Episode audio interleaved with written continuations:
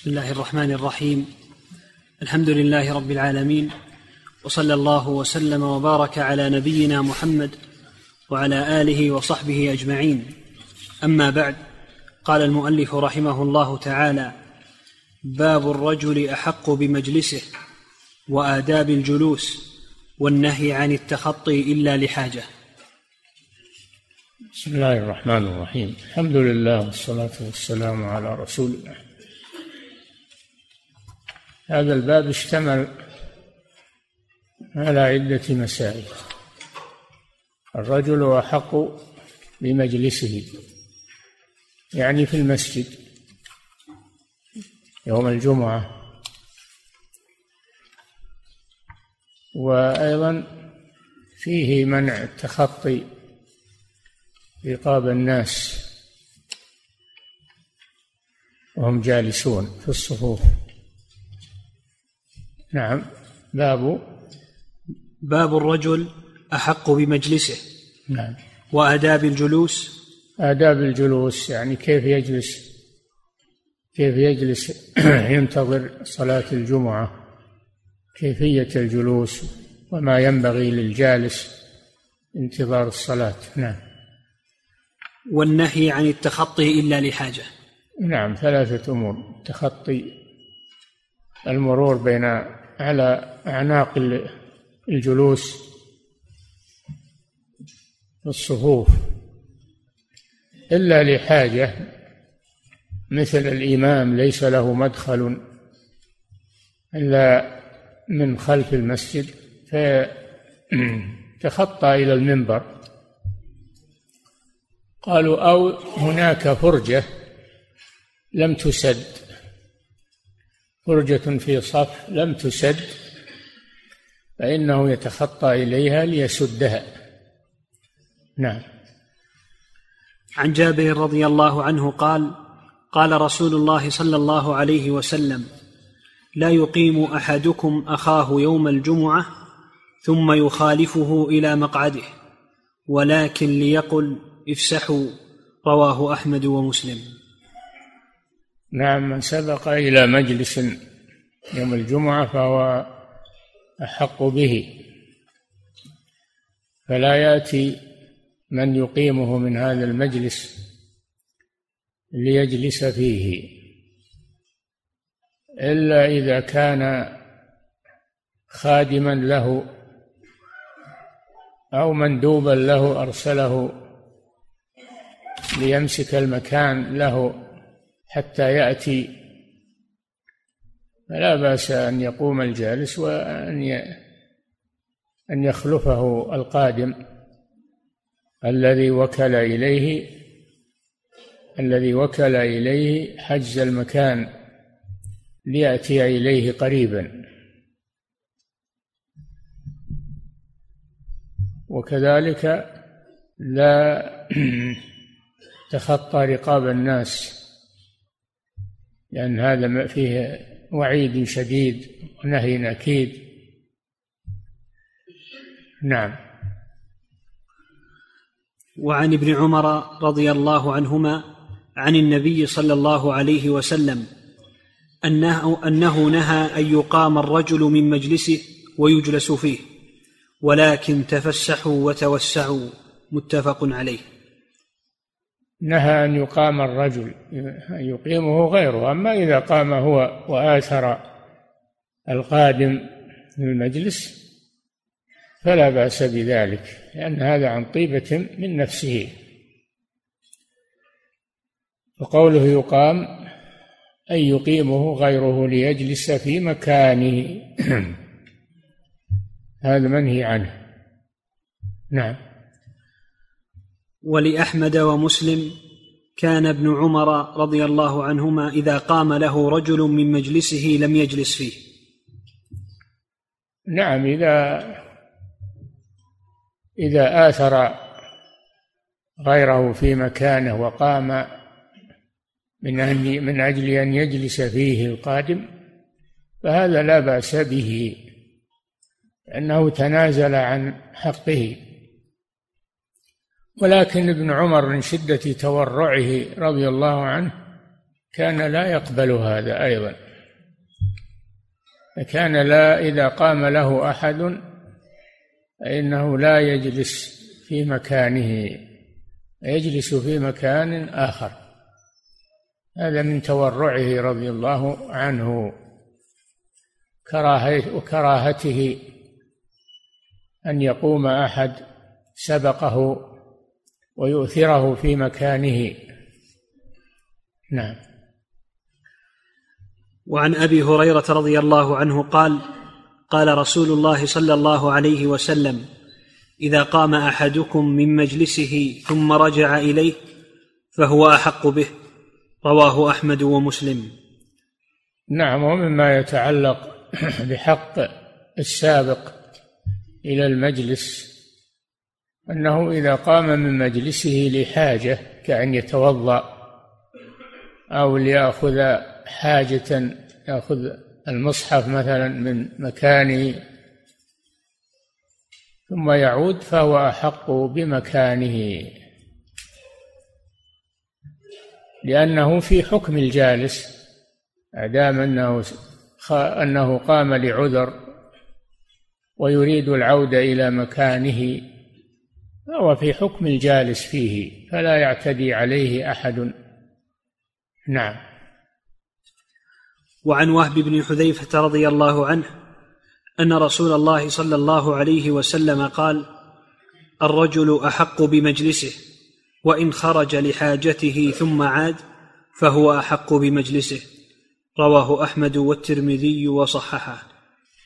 الرجل أحق بمجلسه ما دام فيه.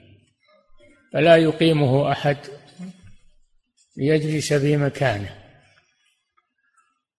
وكذلك إذا قام لحاجة قريبة ويرجع فهو في حكم الجالس أيضا. لا يجوز أن يجلس في مكانه. نعم. وعن ابن عمر رضي الله عنهما قال قال رسول الله صلى الله عليه وسلم إذا نعس أحدكم في مجلسه يوم الجمعة فليتحول إلى غيره. رواه أحمد والترمذي وصححه. وهذا من آداب الجلوس. أنه إذا جلس في مكان المسجد وأصابه نعاس فإنه يقوم من مقامه هذا إلى مكان آخر ليزول عنه النعاس. يعالج النعاس بذلك أن يغير مكانه. نعم. أحسن الله إليكم. هذه سيارة كابرس رقم اللوحة ألف سين صاء طاء خمسة ثمانية اثنين ستة. إيش فيها؟ هذا مغلق على الجيران إحنا قلنا لكم كم مرة لا توقفوا سياراتكم في أبواب الجيران. هذا لا يجوز. كم طلبة علم. تعلمون الناس. فلا تقفوا في أبواب الناس؟ أوقفوا سياراتكم مكان لا يؤذي أحدا ولو كان بعيدا عن المسجد. تمشون إلى المسجد. نعم.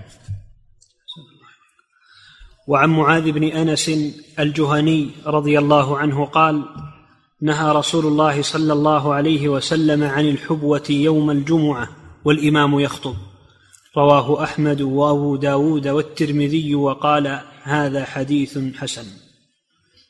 الحبوة هي أن يرفع أن يجلس على مقعدته ويرفع ساقيه يرفع رجليه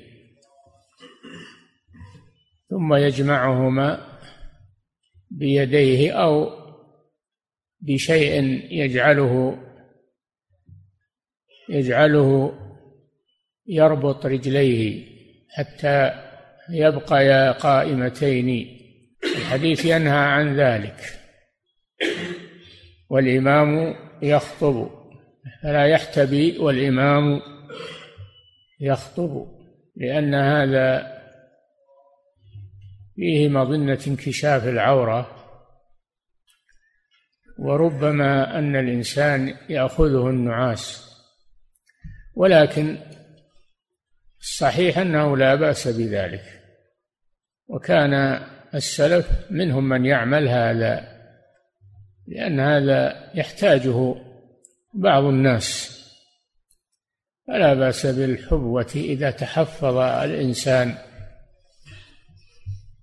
ولم يؤذي أحدا وستر نفسه فلا بأس بالحبوة. نعم. وعن يعلى بن شداد بن أوس قال رضي الله عنه قال شهدت مع معاوية رضي الله عنه فتح بيت المقدس فجمع بنا فإذا جل من في المسجد أصحاب النبي صلى الله عليه وسلم. فرأيتهم محتبين والإمام يخطب. رواه أبو داود. نعم هذا الحديث يخالف الحديث الذي قبله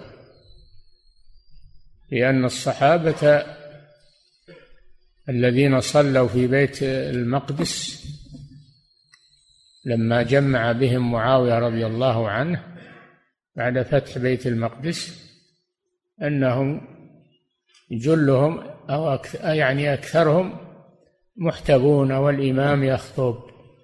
ودل هذا على جواز الاحتباء.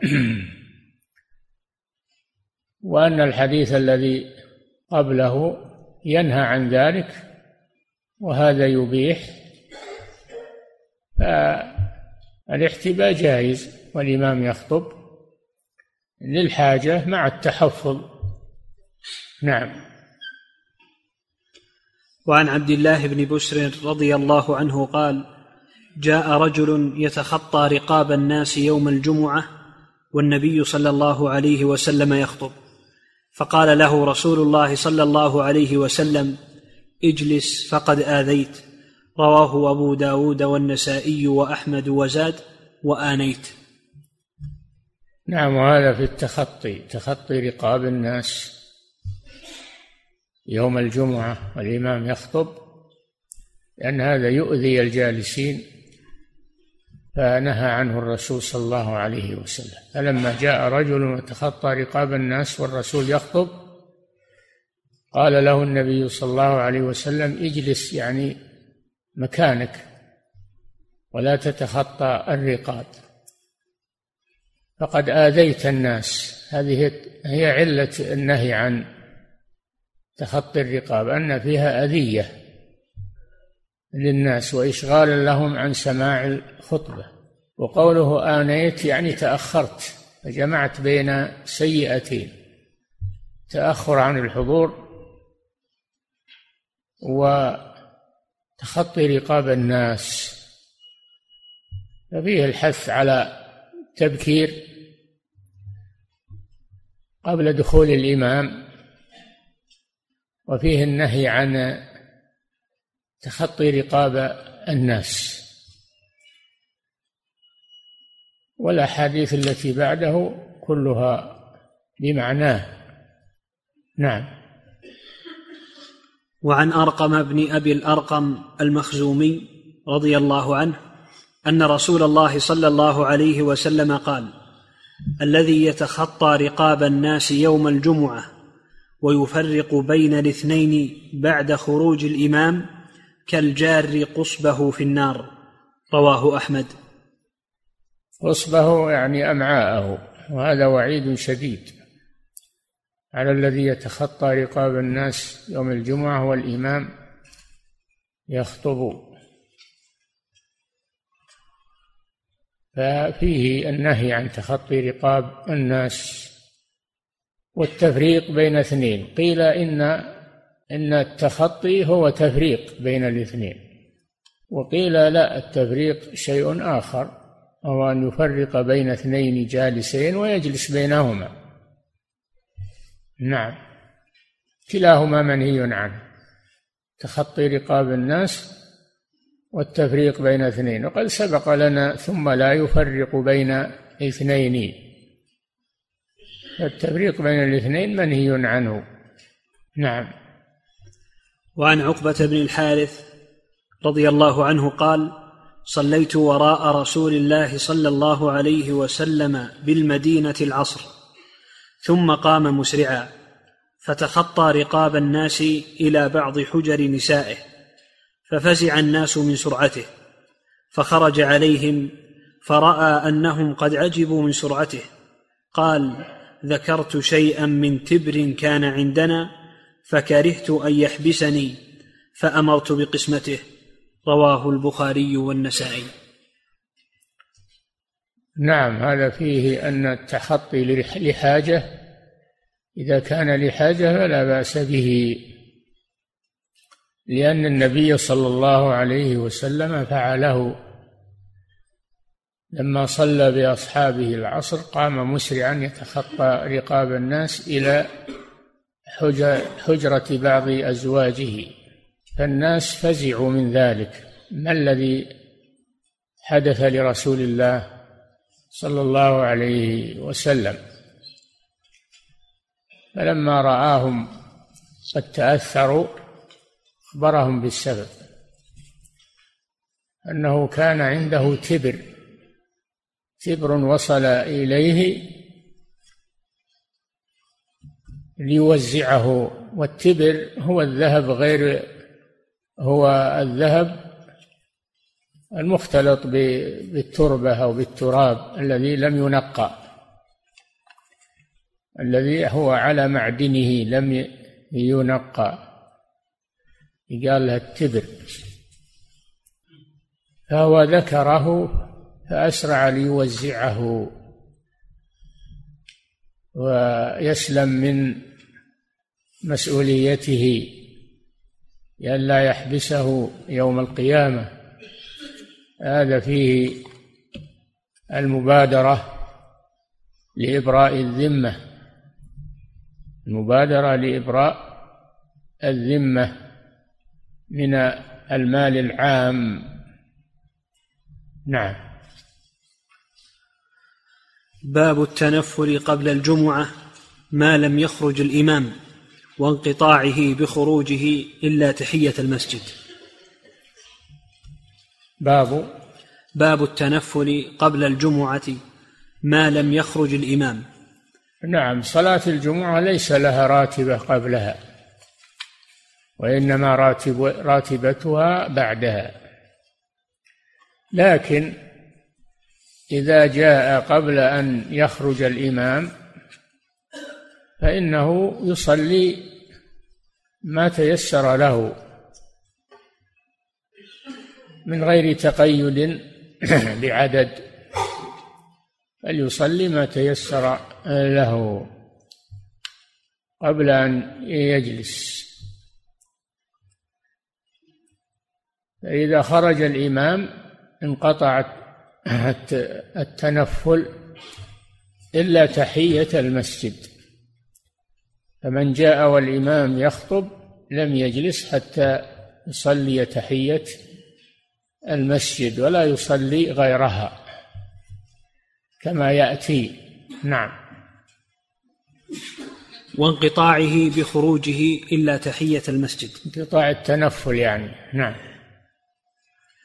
عن نبيشة الهذلي رضي الله عنه عن النبي صلى الله عليه وسلم قال إن المسلم إذا اغتسل يوم الجمعة ثم أقبل إلى المسجد لا يؤذي أحدا فإن لم يجد الإمام خرج صلى ما بدا له وإن وجد الإمام قد خرج جلس فاستمع وأنصت حتى يقضي الإمام جمعته وكلامه إن لم يغفر له في جمعته تلك ذنوبه إن لم يغفر له في جمعته تلك ذنوبه كلها أن تكون كفارة للجمعة التي تليها.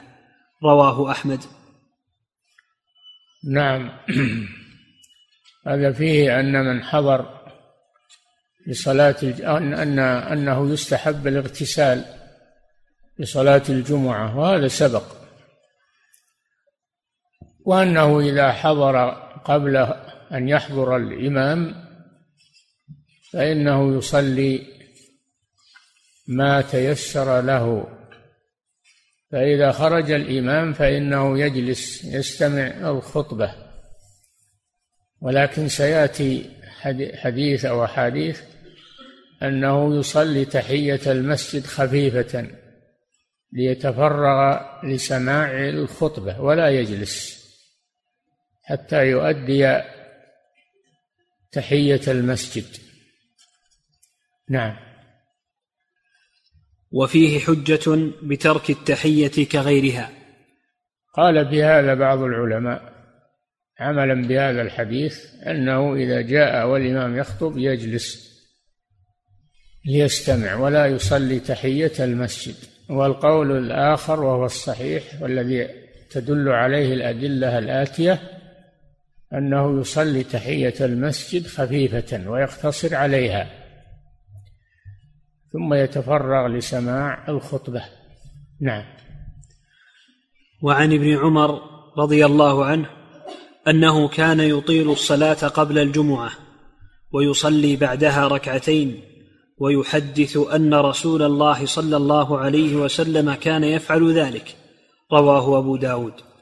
نعم يصلي قبل حضور الإمام ما تيسر له. ولو أنه صلى من دخوله إلى أن يحضر الإمام كان ذلك أفضل وهو نفل مطلق. نفل مطلق. وأن راتبة الجمعة بعدها أقلها ركعتان وأكثرها ست ركعات أو أربع ركعات بسلامين. نعم. وعن أبي هريرة رضي الله عنه عن النبي صلى الله عليه وسلم قال من اغتسل يوم الجمعة ثم أتى الجمعة فصلى ما قدر له ثم أنصت حتى يفرغ الإمام من خطبته ثم يصلي معه غفر له ما بينه وبين الجمعة الأخرى وفضل ثلاثة أيام. فضل. وفضل ثلاثة أيام. رواه مسلم. نعم من عمل بهذه السنن أنه اغتسل ليوم الجمعة وأنه صلى ما تيسر له قبل حضور الإمام بدون تحديد بعدد. وأنه إذا حضر الإمام أنصت ثم يصلي مع الإمام صلاة الجمعة فإنه يغفر له ما بينه وبين الجمعة القادمة وفضل أي زيادة ثلاثة أيام. وذلك لأن الحسنة بعشر أمثالها. فما بين الجمعتين سبعة أيام. الله يتفضل عليه بزيادة ثلاثة أيام تكون عشرة أيام لأن الحسنة بعشر أمثالها. فهذا فيه فضل تبكير لصلاة الجمعة وأن القادم إلى المسجد يصلي ما تيسر له وأنه ينصت للخطبة وأنه يصلي مع الإمام صلاة الجمعة. فإذا فعل هذه الأعمال حصل على هذه الفضيلة. مغفرة ما بين الجمعتين وزيادة ثلاثة أيام. وفي الحديث الآخر جمعة إلى الجمعة الصلوات الخمس والجمعة إلى الجمعة ورمضان إلى رمضان كفارة لما بينهن إذا اجتنبت الكبائر.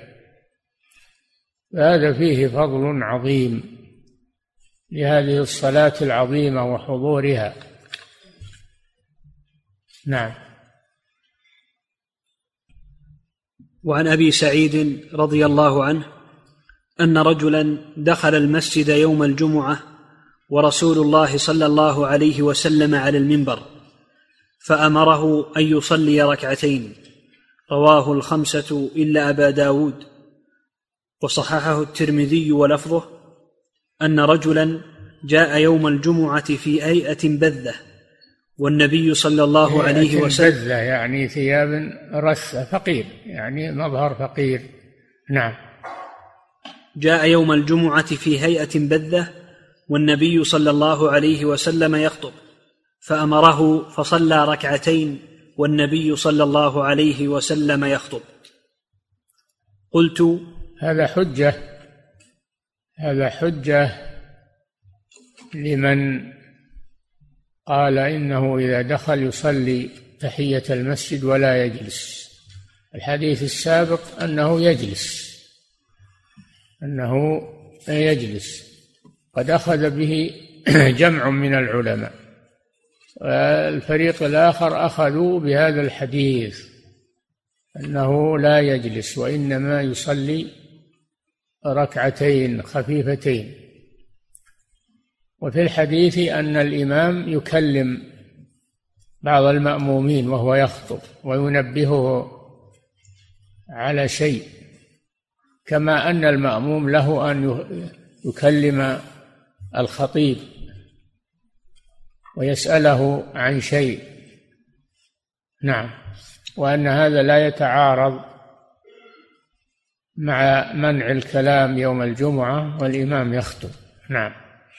قلت وهذا يصرح بضعف ما روي أنه أمسك هذا كلام كلام المؤلف المجد. نعم. قلت وهذا يصرح بضعف ما روي أنه أمسك عن خطبته حتى فرغ من ركعتين. أن الرسول صلى الله عليه وسلم لما أمره أن يصلي ركعتين قام الرجل فأمسك النبي صلى الله عليه وسلم عن المضي في الخطبة حتى صلاهما.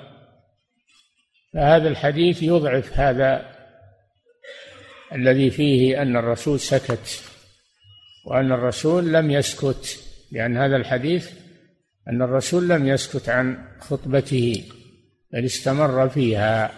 نعم. وعن جابر رضي الله عنه قال دخل رجل يوم الجمعة ورسول الله صلى الله عليه وسلم يخطب. فقال صليت؟ قال لا. قال فصل ركعتين. رواه الجماعة. نعم. هذا دخل والرسول صلى الله عليه وسلم يخطب. فقال له صليت؟ يعني في بيتك؟ قال لا. فأمره أن يصلي ركعتين. تحية المسجد. نعم. وفي رواية إذا جاء أحدكم يوم الجمعة والإمام يخطب فليركع ركعتين وليتجوز فيهما. رواه أحمد ومسلم وأبو داود. تجوز يعني يخففهما لأجل أن يتفرغ لسماع الخطبة. نعم. وفي رواية إذا جاء أحدكم يوم الجمعة وقد خرج الإمام فليصلي ركعتين. متفق عليه. نعم الأحاديث الصحيحة على هذا أن من جاء أن من جاء والإمام يخطب لا يجلس حتى يصلي ركعتين تحية المسجد ويخففهما. نعم. ومفهومه يمنع من تجاوز الركعتين. قول المؤلف مجد رحمه الله ومفهوم هذا الحديث ها؟ نعم. نعم. ومفهومه يمنع من تجاوز الركعتين بمجرد خروج الإمام وإن لم يتكلم. ومفهومه يمنع من تجاوز الركعة. لأن الحديث له دلالتان حديث منطوق وحديث مفهوم. مفهوم. نعم. ومفهومه نعم. يمنع من تجاوز الركعتين بمجرد خروج الإمام وإن لم يتكلم. ومفهومه يمنع من تجاوز الركعتين بمجرد خروج الإمام وإن لم يتكلم. نعم يمنع من تجاوز الركعتين أي ترك الركعتين. ترك الركعتين. هذا يخالف الحديث السابق أنه يجلس ولا يصلي لكن هذا فيه أنه يصلي وأنه لا يزيد على ركعتين وأنه لا يزيد على ركعتين. نعم. وفي رواية عن أبي هريرة وجابر رضي الله عنهما قال جاء سليك الغطفاني ورسول الله صلى الله عليه وسلم يخطب فقال له أصليت ركعتين قبل أن تجيء قال لا. قال فصل ركعتين وتجوز فيهما. رواه ابن ماجه ورجال إسناده كلهم ثقات.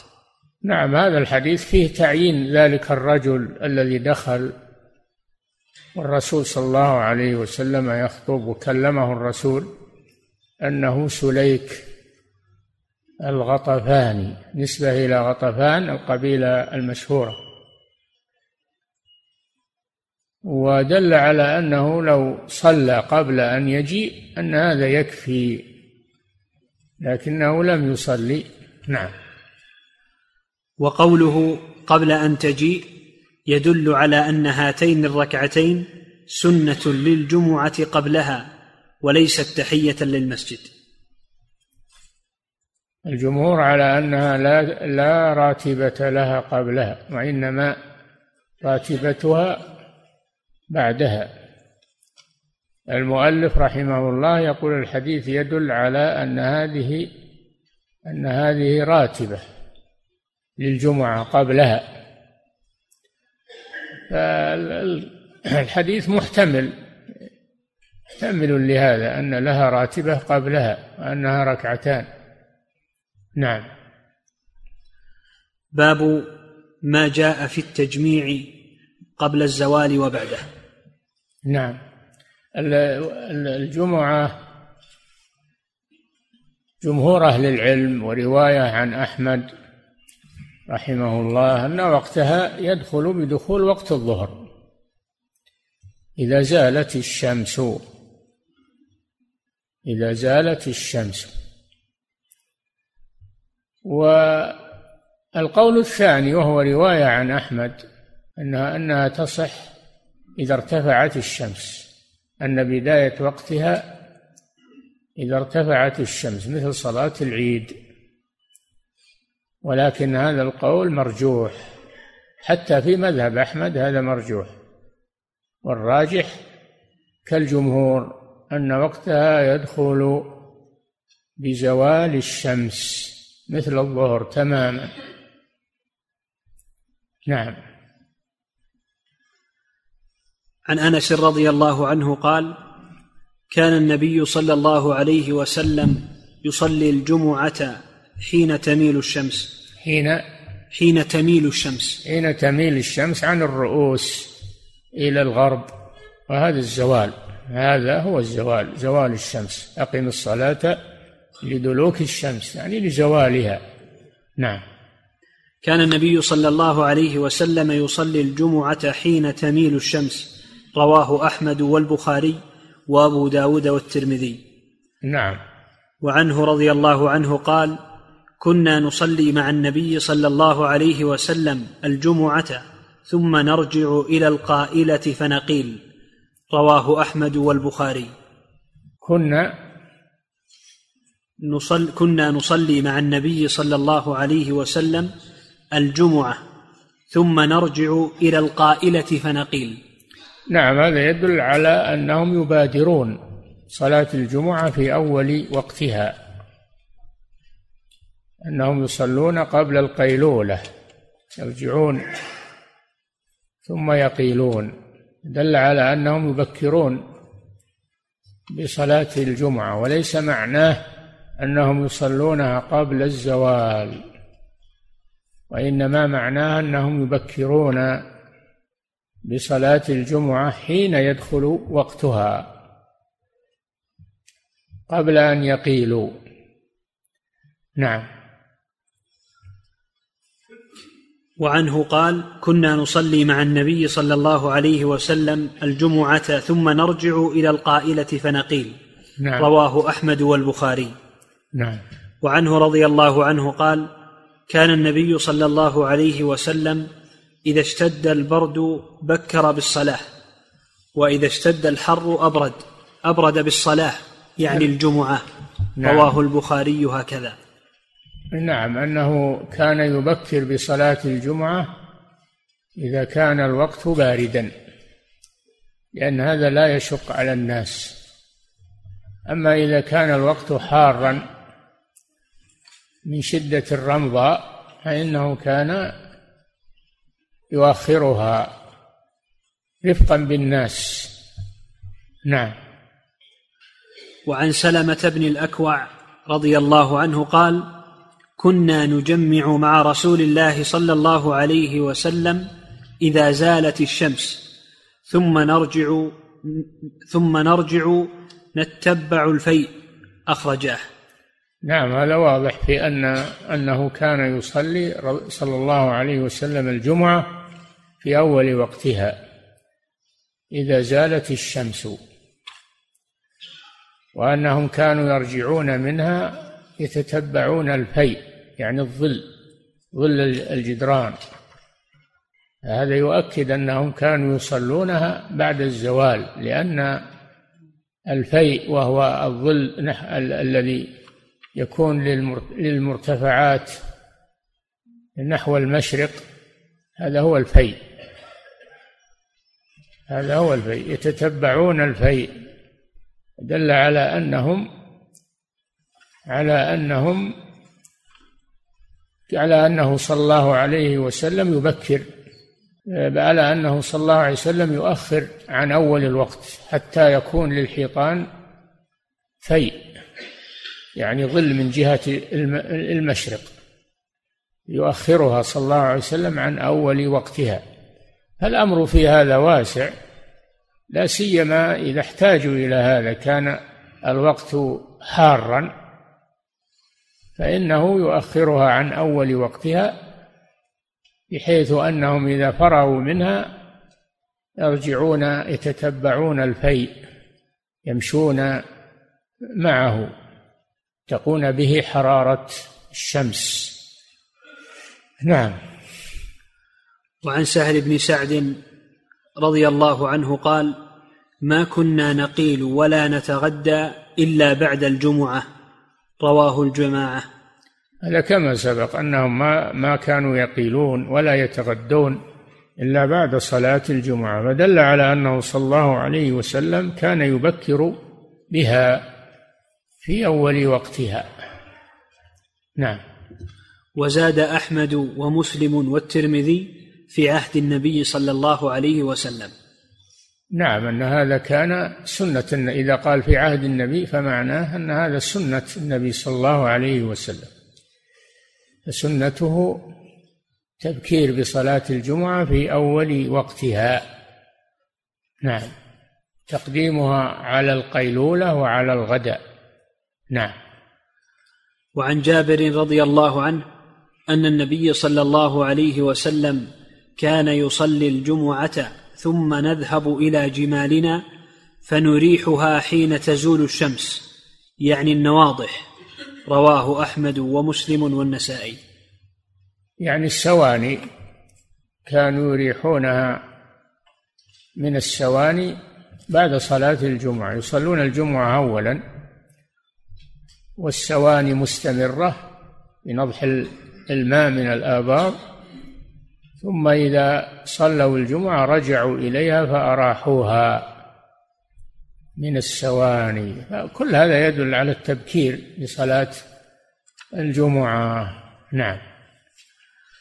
وعن عبد الله بن سيدان السلمي قال شهدت الجمعة مع أبي بكر رضي الله عنه. فكانت خطبته وصلاته قبل نصف النهار. ثم شهدتها مع عمر رضي الله عنه فكانت صلاته وخطبته إلى أن أقول انتصف النهار. ثم شهدتها مع عثمان رضي الله عنه فكانت صلاته وخطبته إلى أن أقول زاد زال النهار. فما رأيت أحدا عاب ذلك ولا أنكره. رواه الدار قطني والإمام أحمد في رواية ابنه عبد الله واحتج به وقال وكذلك روي عن ابن مسعود وجابر وسعيد ومعاوية أنهم صلوها قبل الزوال. نعم هذا يدل على أن الخلفاء خليفة على أن الخليفتين أبا بكر وعمر كانوا يصلونها قبل الزوال. وأن عثمان رضي الله عنه كان يصليها بعد الزوال. الكل جائز. الكل جائز. لأن هؤلاء الخلفاء الراشدين منهم من قدمها على الزوال ومنهم من أخرها عن الزوال. والكل جائز إلا أن الأولى والأكثر أن تكون بعد الزوال. حين يدخل وقت الظهر. لكن ما هو مثل صلاة خطب الناس اليوم ساعة ونصف ساعتين؟ خطبهم وخطبة الرسول صلى الله عليه وسلم كانت كلمات معدودات. خلال دقائق يؤدي الخطبتين ثم يصلي. ما يستغرق وقتا طويلا ولا يحبس الناس ويشق عليهم. لأن يوم الجمعة الناس يجون من بعيد يجتمعون ويتقدمون فيهم كبار السن. لا يجوز المشقة عليهم. أولا بالانتظار تأخر الإمام. ثانيا بطول طول الخطبة ومخالفة السنة. تقصير الصلاة تخفيف الصلاة كل هذا مخالف للسنة. واجب تتبع السنة والعمل بها. وعدم أن الإنسان ينساق مع فكره هو ومع ما يستحسنه هو. الواجب أن يتقي أو يقلد أو يقلد الجهال من أمثاله. الواجب أن المسلم أن الإمام يتقيد بالسنة النبوية فيبادر بصلاة الجمعة ويخفف الصلاة ويخفف الخطبة يقلل الخطبة. ويطيل الصلاة نسبيا أيضا. ما ما هو تطويل شاق على المأمومين لكن نسبيا بما كان النبي صلى الله عليه وسلم يقرأ به. سبح والغاشية أو أو الجمعة والمنافقون. هكذا كان النبي صلى الله عليه وسلم يقرأ في صلاة الجمعة. وكانت خطبته كلمات معدودة مباركات. ما كان يطيل الخطبة. المدار ما هو على كثرة الكلام. المدار على تأثير الخطبة وجزالتها وقوتها وإفادتها ولو كانت قليلة. قد تكون خطبة طويلة ولا فائدة فيها إنما هي مجرد حشو من الكلام. أو يتكلم في أمور الدول والسياسات و... التي لا لا طاقة للحضور فيها ولا دخل لهم فيها. هم يبي يعدلون الدول يبي يعدلون سياسات الدول. هذول ما لهم دخل في أمور السياسة. علمهم أمور صلاتهم وأمور دينهم ونبههم على ما يحتاجون إليه. أما أنك تجيب لهم حوادث الدهر وحوادث آه، السياسات هذا ما هم من شأنهم. هذه خطبة سياسية هذه ما هي خطبة جمعة. الواجب التنبه لهذا. نعم.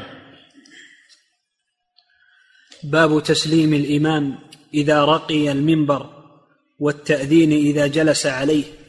من آداب الخطبة المستحبة أنه إذا صعد المنبر استقبل المأمومين وصل وسلم عليهم.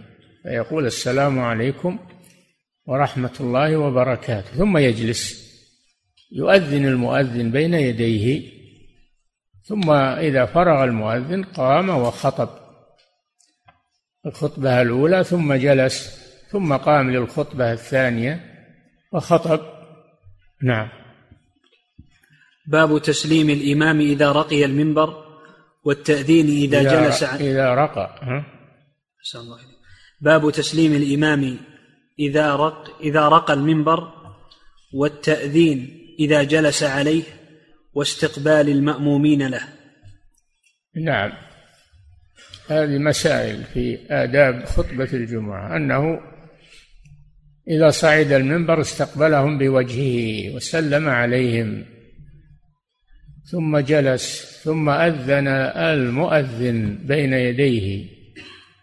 فإذا فرغ المؤذن قام وخطب وأن المأمومين يستقبلون الخطيب بوجوههم يستقبلون ولا يعرضون عنه لا يعرضون عنه يجعلون جنوبهم إليه أو أشد من ذلك يجعلون ظهورهم إليه أو ينصرفون عنه بل تكون وجوههم إلى الخطيب كما أن وجه الخطيب إليهم حتى يستفيدوا ويتلقوا ما يقول. نعم. عن جابر رضي الله عنه أن النبي صلى الله عليه وسلم كان إذا صعد المنبر سلم رواه ابن ماجه وفي إسناده ابن لهيعة. ابن لهيعة هذا اختلط في آخر حياته بسبب أن مكتبته احترقت فاختلط عليه الأحاديث. إذا صار في السند فالسند فيه مقال. نعم. عن جابر رضي الله عنه أن النبي صلى الله عليه وسلم كان إذا صعد المنبر سلم رواه ابن ماجه وفي إسناده ابن لهيعة. نعم. وهو للأثرم في سننه عن الشعبي عن النبي صلى الله عليه وسلم مرسلا. الأثرم من من تلاميذ الإمام أحمد. له سنن له كتاب أحاديث اسمه السنن سنن الأثرم. نعم. وعن السائب بن يزيد قال كان النداء يوم الجمعة أوله إذا جلس الإمام على المنبر على عهد رسول الله صلى الله عليه وسلم وأبي بكر وعمر رضي الله عنهما فلما كان عثمان رضي الله عنه وكثر الناس زاد النداء الثالث على على الزوراء ولم يكن للنبي صلى الله عليه وسلم مؤذن غير واحد. رواه البخاري والنسائي وأبو داود. نعم فيه الأذان الذي بين يدي الإمام حينما يصعد المنبر هذا هو أذان الوقت على دخول الوقت. هو على دخول الوقت. وكان الأمر كذلك في عهد الرسول صلى الله عليه وسلم وعهد أبي بكر وعمر رضي الله عنهما. فلما كثر الناس في المدينة في زمان عثمان تفرقوا انشغلوا بحروثهم وتجاراتهم صاروا يتأخرون عن حضور الجمعة أو لا يتنبهون لانشغالهم. فرأى رضي الله عنه أن يأمر من يؤذن على الزورة والزورة بيت من بيوت المدينة. الأذان الأول لأجل أن الناس ينتبهون ويتركون أشغالهم ويقبلون على الصلاة. وهذا من سنة الخلفاء الراشدين لأن عثمان هو ثالث. الخلفاء الراشدين والنبي صلى الله عليه وسلم قال عليكم بسنتي وسنة الخلفاء الراشدين. فالأذان الأول ليوم الجمعة من سنة الخلفاء الراشدين التي أمر النبي صلى الله عليه وسلم باتباعها والأخذ بها وليس هو بدعة كما يقوله الجهال إنما هو سنة من سنة الخلفاء الراشدين. ولكن لا بد أن يكون بين الأذانين مدة.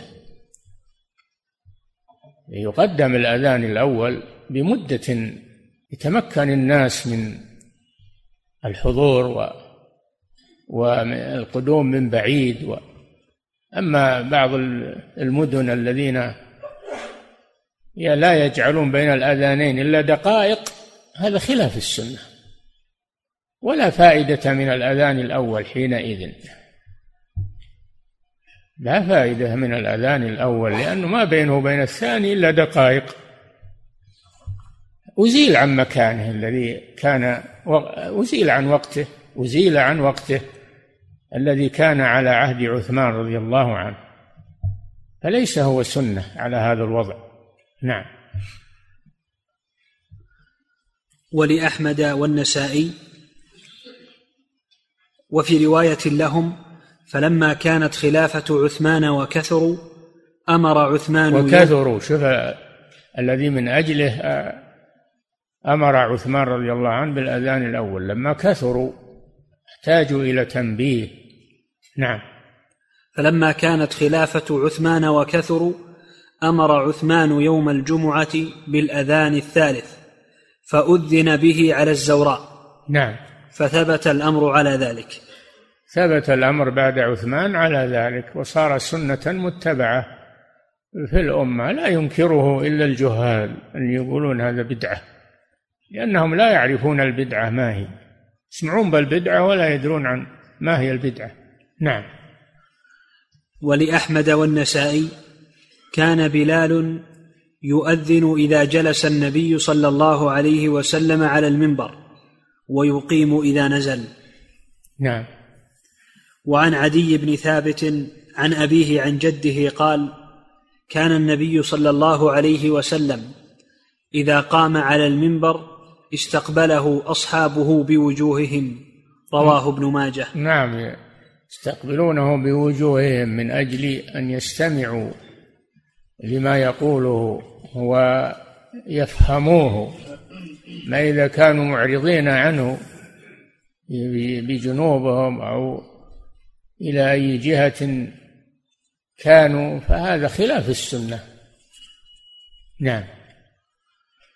باب اشتمال الخطبة على حمد الله تعالى. يكفي نقف عند هذا. نعم.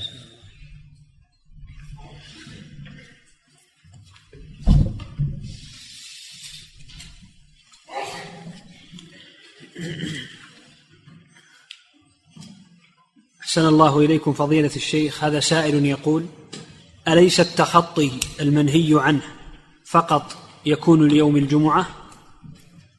لا التخطي منهي عنه مطلقا لما فيه من الأذية لرقاب الناس ولكن في يوم الجمعة يكون أشد. نعم. صلى الله إليكم وهذا سائل يقول هل غفران الذنوب بين الجمعتين؟ حتى يقولون لو كان في الدرس لو كان الناس حلقين للدرس وهم صفوف فلا فالذي يجي ما يتخطى رقابهم ولكن يتفسحون له. إذا قيل لكم تفسحوا في المجالس فافسحوا يفسح الله لكم. نعم. أحسن الله إليكم. هذا سائل يقول هل غفران الذنوب بين الجمعتين وفضل ثلاثة أيام؟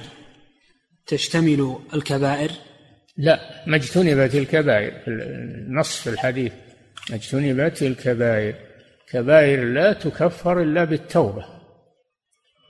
كبائر لا تكفر إلا بالتوبة. إنما هذا في الصغائر التي دون الكبائر. نعم. أحسن الله إليكم فضيلة الشيخ. هذا سائل يقول هل التخطي من كبائر الذنوب لورود الحديث بالوعيد الشديد؟ نعم ما ما هو بعيد إنه من الكبائر. يعني عليه هذا الوعيد الشديد في حديث آخر فقد اتخذ جسرا إلى جهنم. نعم. أحسن الله إليكم فضيلة الشيخ. هذا سائل يقول هل يجوز التحدث مع من بجانبي أثناء الخطبة؟ لا حرام. تحدث حرام أثناء الخطبة. ما يجوز هذا.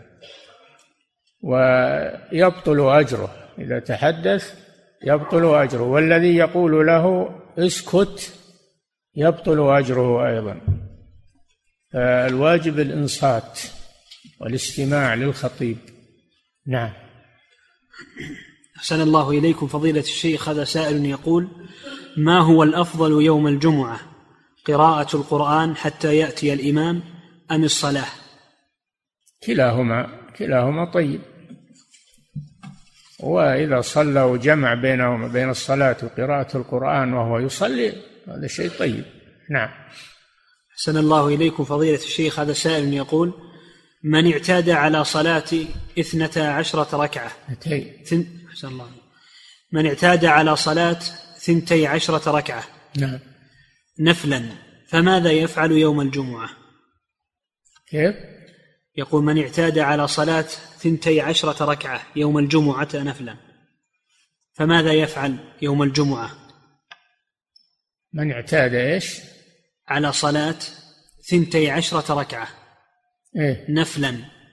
فماذا يفعل يوم الجمعة؟ اعتاد يعني في غير يوم الجمعة. نعم. تحديد العدد هذا لا دليل عليه.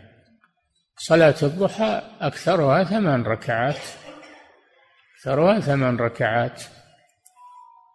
كل ركعتين بسلام ثمان أربع تسليمات. فما هي اثنى عشر هذه؟ نعم.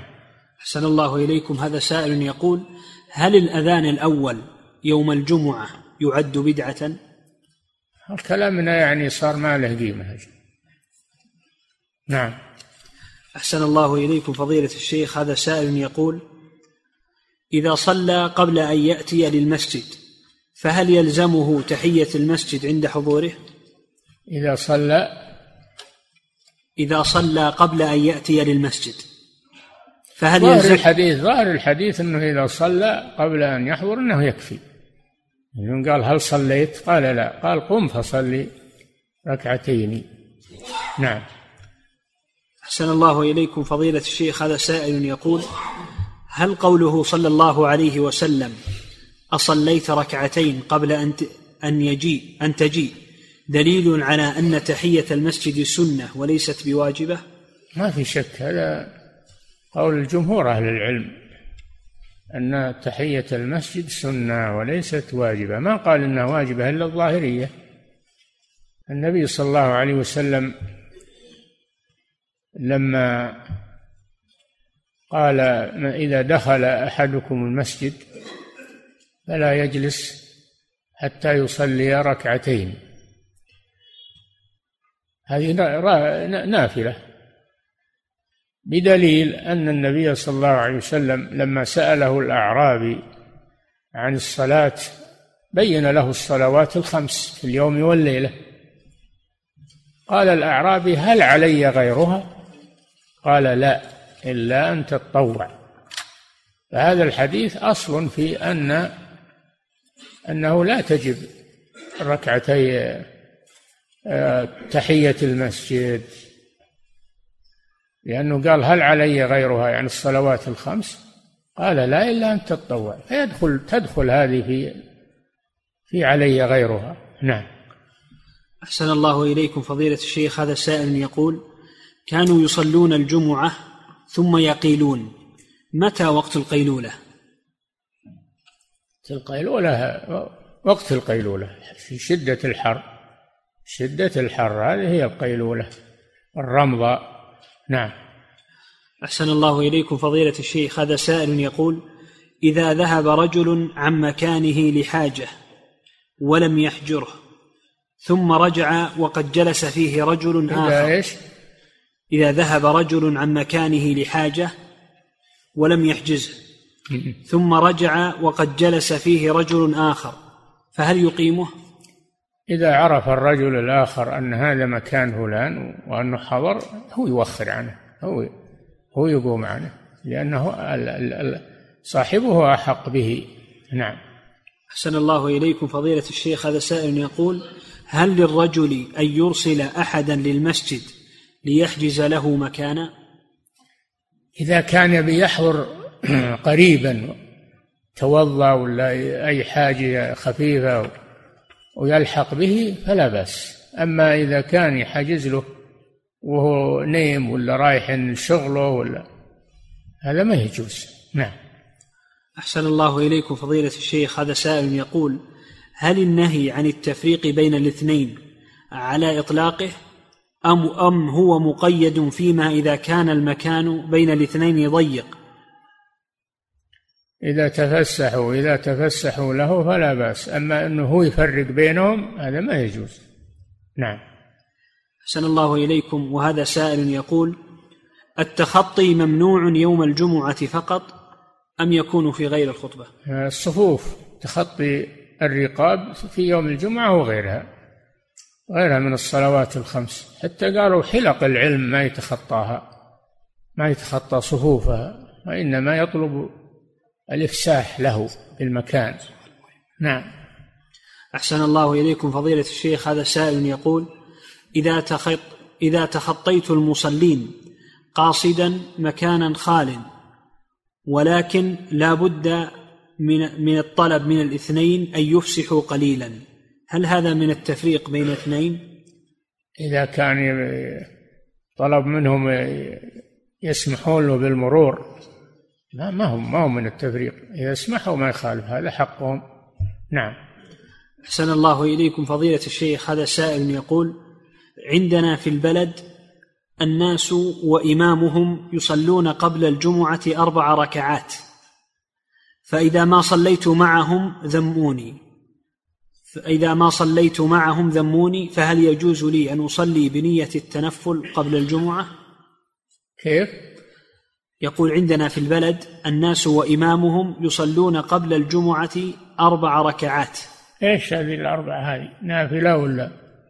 لأن فيه من يصلي بعد الجمعة إعادة الظهر. يقول أخاف أنها ما صحت الجمعة فيصلي الظهر احتياطا. وهذا من عمل الشيطان ووسوسة الشيطان. أخاف أن هذا هو القصد. نعم. أحسن الله إليكم فضيلة الشيخ. هذا سائل يقول سرعة الرسول صلى الله عليه وسلم في القيام للتبرع والتصدق بالتبر عندما ذكره هل هذا يوافق قوله تعالى وعجلت إليك ربي لترضى هذا موسى عليه السلام لما جاء لموعد الله وعده الله أن يكلمه على رأس أربعين ليلة. وأخذ معه سبعين رجلا من خيار بني إسرائيل. أخذهم معه. ثم إنه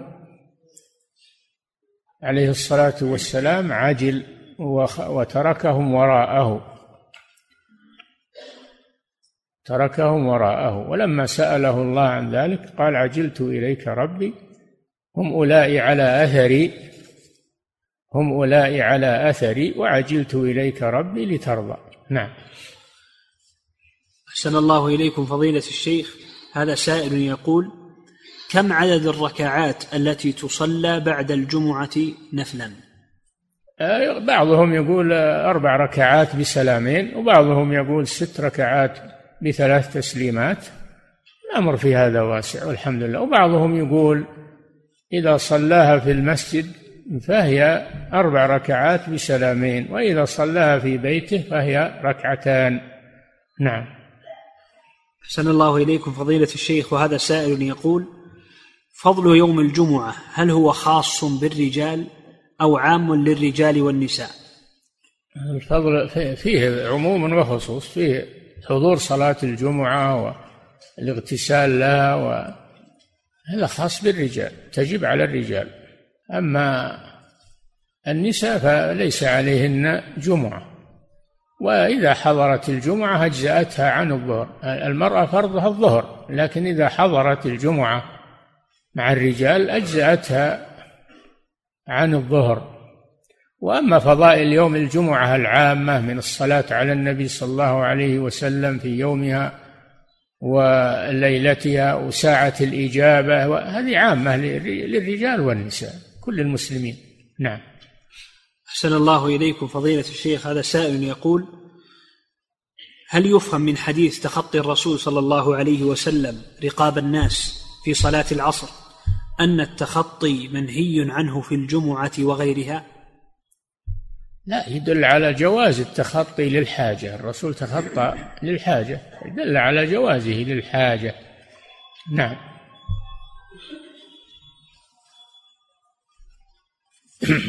نعم. أحسن الله إليكم فضيلة الشيخ. هذا سائل يقول بعض الناس يقول أن سبب نعم. أن السبب الذي جعل عثمان رضي الله عنه يأمر بالأذان الأول قد زال. أنت اللي زلت ما هو زال ما زال السبب. قصدكم تتبدعون عثمان. هذا أمر لا يجوز. هذا حرص منكم على السنة. فعل عثمان من السنة بشهادة الرسول صلى الله عليه وسلم. عليكم بسنتي وسنة الخلفاء الراشدين مهديين من بعدي. احترموا الصحابة لا سيما الخلفاء الراشدين احترموهم. فهم أفضل الأمة لا تتكلموا فيهم. نعم. أحسن الله إليكم فضيلة الشيخ. هذا سائل يقول ماذا نفعل إذا مد الشخص يده للسلام أثناء الخطبة؟ لا تسلم عليه اتركه. نعم. أحسن الله إليكم. هذا سائل يقول ما حكم اجتماع الناس بعد الجمعة للتسليم والدعاء الجماعي في المسجد؟ دعاء الجماعي لا أما السلام يسلم بعضهم على بعض ما في مانع. نعم. أحسن الله إليكم فضيلة الشيخ وهذا سائل يقول هل تجوز صلاة الجمعة قبل الزوال ولو بساعة؟ لا. الذي عليه جمهور أهل العلم والذي تدل عليه الأدلة أن أنها بعد الزوال. نعم. أحسن الله إليكم فضيلة الشيخ هذا سائل يقول مر بنا أن عثمان رضي الله عنه زاد النداء الثالث على الزوراء. ونحن نعرف ثالث؟ نعم هكذا. ما فيه نداء ثالث. النداء الأول. نعم. نعم. هذا سائل أحسن الله إليكم. هذا سائل يقول من قالوا بأن ساعة الإجابة يوم الجمعة من خروج الإمام إلى انتهاء الخطبة؟ أفلا يتعارض مع الإنصات للخطبة؟ نعم. أحسن الله هو إليكم. ما يدعو وقت الخطبة يدعو قبل. عند صعود الإمام عند جلوس الإمام على المنبر قبل الخطبة أو جلوسه بين الخطبتين يدعو في هذا. ما إذا خطب الإمام وجب الإنصات. نعم. أحسن الله إليكم. فضيلة الشيخ هذا سائل يقول ما حكم الذي يستأجر لمن يحجز له في الحرم؟ ما حكم إيش؟ من يستأجر ما حكم الذي يستأجر له يستأجر عاملا يحجز له في الحرم؟ هذا حرام حرام لا يجوز ولا يجوز تأجير أرض الحرم والمساجد كلها ما يجوز تأجيرها. فيه ناس يحجزون صفوف في الحرم ويأجرونها للناس. وهذا حرام ممنوع لا يجوز لهم. وهذا الأجرة حرام هذه وكسب خبيث. نعم. أحسن الله إليكم فضيلة الشيخ. هذا سائل يقول هل يتابع مع المؤذن في الأذان الأو الثاني يوم الجمعة؟ هل؟ يتابع المؤذن في الأذان الأول يوم الجمعة؟ إليه ما يتابع. ما هو بأذان؟ أذان مشروع. يتابع. إذا سمعتم المؤذن فقولوا مثل ما يقول. نعم. أحسن الله كانوا عندكم ما هو بأذان لأن بعضكم يرى أنه بدعة ما هو بأذان. نعم. أحسن الله إليكم فضيلة الشيخ هذا سائل يقول لماذا نحتج بأحاديث لا تصح مثل الحديث الذي فيه أن الإمام يسلم عند صعوده المنبر وهذا في إسناده ابن لهيعة أم أن هناك دليلا آخر هناك صحيح أدلة يا أخي هناك أدلة. السلام الإمام إذا صعد المنبر فيها أدلة فيها أدلة غير حديث الحديث الذي فيه ابن لهيعة. نعم. أحسن الله إليكم فضيلة الشيخ هذا سائل يقول هل للخطيب من الأجر مثل أجور الحاضرين للجمعة كالتبكير ونحوها؟ ما أدري. أقول لا أدري عن هذا. نعم.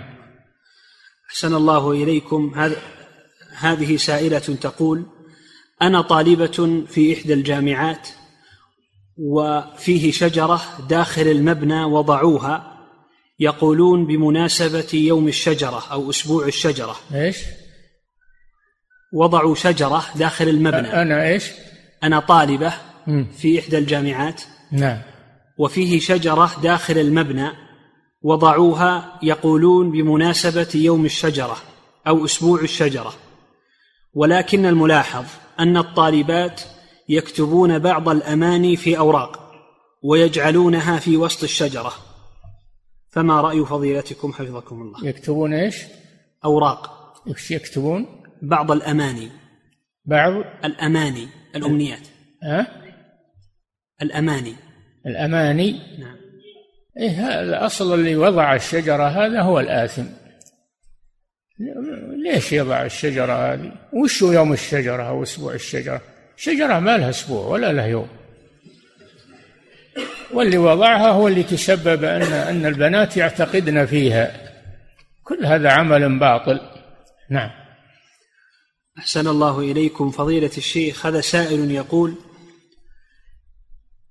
كيف نفهم حديث قول النبي صلى الله عليه وسلم إن الله لا يقبض العلم انتزاعا ينتزعه من العباد ولكن بقبض العلماء؟ نعم. كيف إيش؟ كيف نفهم هذا الحديث؟ حديث ان إن العلم يقبض بقبض حملته. فإذا قبض العلماء بقي رؤوس جهال يقول صلى الله عليه وسلم. رؤوسا جهالا. يسألهم الناس فيفتون بغير علم فيضلون ويضلون والعياذ بالله. نعم. أحسن الله إليكم. العلم ليس في الكتب العلم في صدور الرجال. الكتب إنما هي وثائق فقط. فالعلم في صدور الرجال فإذا قبض الرجال الذين في صدورهم العلم فإن العوام وين يروحون؟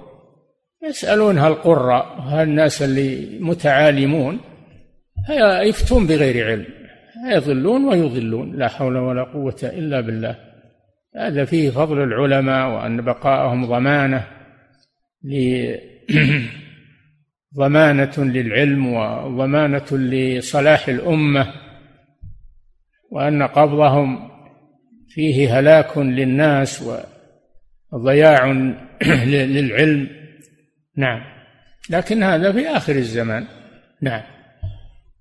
أحسن الله إليكم فضيلة الشيخ. هذا سائل يقول ما الضابط في مسألة وصول الإسلام إلى الكفار؟ وهل مجرد السماع أنه يوجد دين الإسلام تعتبر حجة؟ نعم الإسلام يصل إلى الناس بالدعوة. دعوة دعوة الناس إلى الإسلام هذا وصوله إذا دعوهم وصلتهم الدعوة بلغتهم الدعوة. نعم. أحسن الله إليكم. فضيلة الشيخ هذا سائل يقول هل يحل لي أن أصلي قبل غروب الشمس ركعتي تحية المسجد؟ هل يحل لي؟ أن أصلي قبل غروب الشمس. ركعتي تحية المسجد. تحية المسجد سنة. سنة. والصلاة بعد العصر منهي عنها. فلا تعمل فلا تعمل سنة مستحبة وترتكب نهيا وهو النهي عن الصلاة في هذا الوقت. نعم. أحسن الله إليكم فضيلة الشيخ. هذا سائل يقول في رسائل الجوال هل لا بد من أن نبدأ بالسلام؟ نعم إذا بغيت تتكلم واحد تبدأ بالسلام سواء بالجوال أو مشافهة أو نعم. أحسن الله إليكم. فضيلة الشيخ هذا سائل يقول هل للقرآن قواعد نحو خاصة؟ هل للقرآن قواعد نحو خاصة؟ النحو يؤخذ من القرآن. من أسلوب القرآن وجمل القرآن يؤخذ منه يؤخذ من لأن القرآن بلسان عربي مبين. نعم. أحسن الله إليكم فضيلة الشيخ هذا سائل يقول أصحاب الأخدود هل هم مسلمون أم نصارى؟ قتل أصحاب الأخدود لعن. وهل يلعنون وهم مسلمون؟ أصحاب الأخدود جماعة النمرود الذين عذبوا المؤمنين وأحرقوهم بالنار في الأخاديد هؤلاء هم أصحاب الأخدود. نعم. أحسن الله إليكم فضيلة الشيخ هذا سائل يقول هل الصلاة في المسجد كالصلاة في المصلى؟ نعم. هل الصلاة في المسجد كالصلاة في المصلى؟ هل الصلاة؟ في المسجد. نعم. كالصلاة في المصلى. كيف كالصلاة في المصلى؟ التي لا تقام فيها الصلوات الخمس. ها؟ التي لا تقام فيها الصلوات الخمس. ما فهمت السؤال. هل الصلاة في المسجد؟ كالصلاة في المصلى. إيه يعني المؤقت نعم. مثل المصلى في الدوائر وفي الوزارات. إذا كان معدا وله أبواب وله فهو مسجد سواء في الدوائر أو في أما إذا كان مجرد مكان يصلى فيه وليس له أبواب ولا هذا ما ما يعتبر مسجدا. يعتبر مصلى لا يأخذ أحكام المسجد. نعم.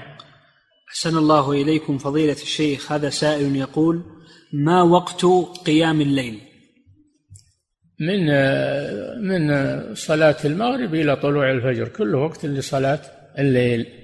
نعم. أحسن الله إليكم فضيلة الشيخ. هذه سائلة تسأل أن ابنها زنى وحملت من زنى بها وهي في حيرة من أمرها. هل ترفع أمرهم للقاضي لإقامة الحد عليهما؟ ما عليها منهم. أمرهم إلى الله. تستر عليهم. أما إذا كانوا ما يزالون يمارسون هذه الجريمة فإنها ترفع أمرهم. أما إذا كانوا ما يمارسونها ولا إنما هي مرة أو لا تستر عليهم وتطلب منهم التوبة والله يتوب على من تاب. نعم. أحسن الله إليكم فضيلة الشيخ. هذا سائل يقول ما حكم سماع القرآن بالجهاز من أجل النوم؟ لا بأس. القرآن طيب. القرآن طيب. كونك تشغل القرآن أحسن من أنك تشغل الأغاني لجل تنام عليها. نعم. أحسن الله إليكم فضيلة الشيخ. هذا سائل يقول أيهما أفضل العقيقة أم الهدي عند وجود أسبابهما معا؟ علما بأن حالي يكفي لأحدهما. إيش يقول؟